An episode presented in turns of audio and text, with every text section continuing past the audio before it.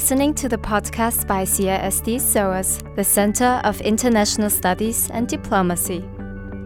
As part of our podcast on life in the UN, we're speaking to Mr. Luke Brandt, Special Advisor at UNHCR. Mr. Brandt, thank you for speaking to SOAS Radio and for your engaging talk earlier.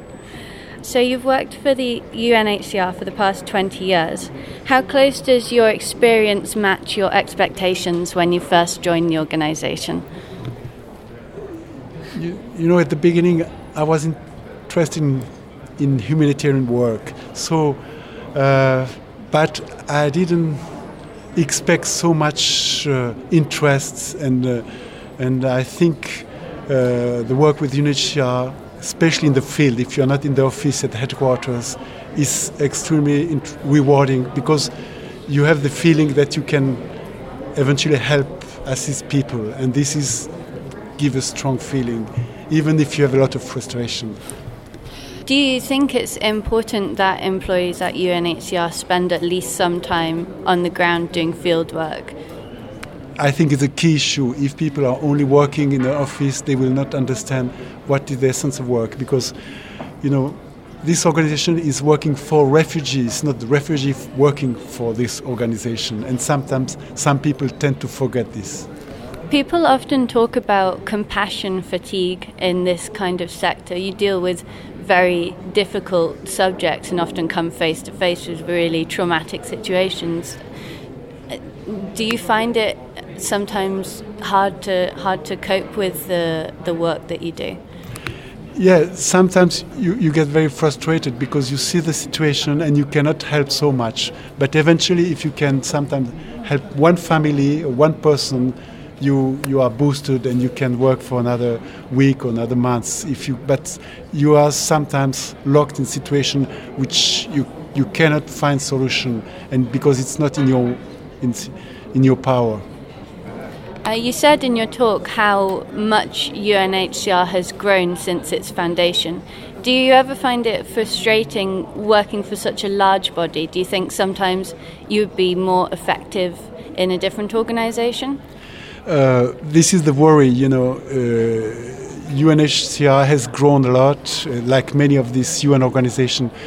And eventually, you know, it's a UN organization with a lot of admin, bureaucratic uh, procedures, and sometimes it's not so fast. And eventually, some NGOs are, are quicker uh, in response. But UNHCR is trying to adjust and uh, improving. But it's a it's a constant challenge, I would say. And how how did you first get into working at the UN and UNHCR? What was your journey into this organization? First, I, um, I studied political sciences in Switzerland, and uh, I was first working for ICRC in the International Committee of the Red Cross. And uh, after I joined uh, UNHCR, and my experience in the humanitarian with ICRC was very helpful. You know, this is now for joining UNHCR.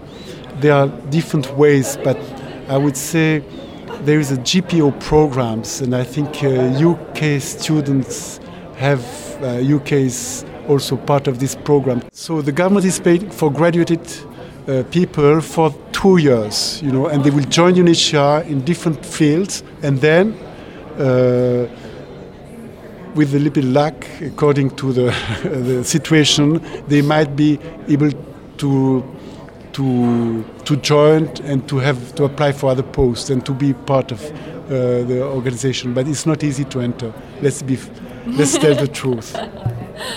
I was speaking to someone at OHCHR yesterday, and he said that within the within the UN, it is hard to move about in terms of employment. It's it's it's difficult to go into to different sectors from that. Would you say? Yeah. Yes. Let's be frank. Uh, entering UNHCR UN is not very easy and it's not very transparent procedure. You know, it's it depends of opportunity, of network, of uh, so.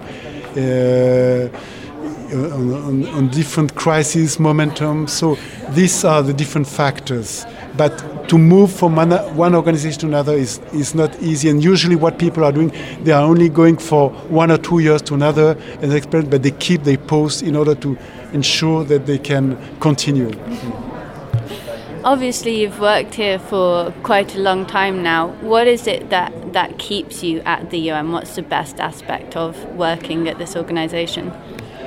You know, even if there's a lot of frustration uh, with the administration, with the way of handling, uh, I believe the work with refugees, in, especially when you're in the field, it's so rewarding when you, when you say you can help families, when help people, it changes your life, and you have really the impression, yes, you you contributed to to change something, and and you give hope. Mr. Brandt, thank you very much. Sorry, it's okay. It's okay. Thank you very much.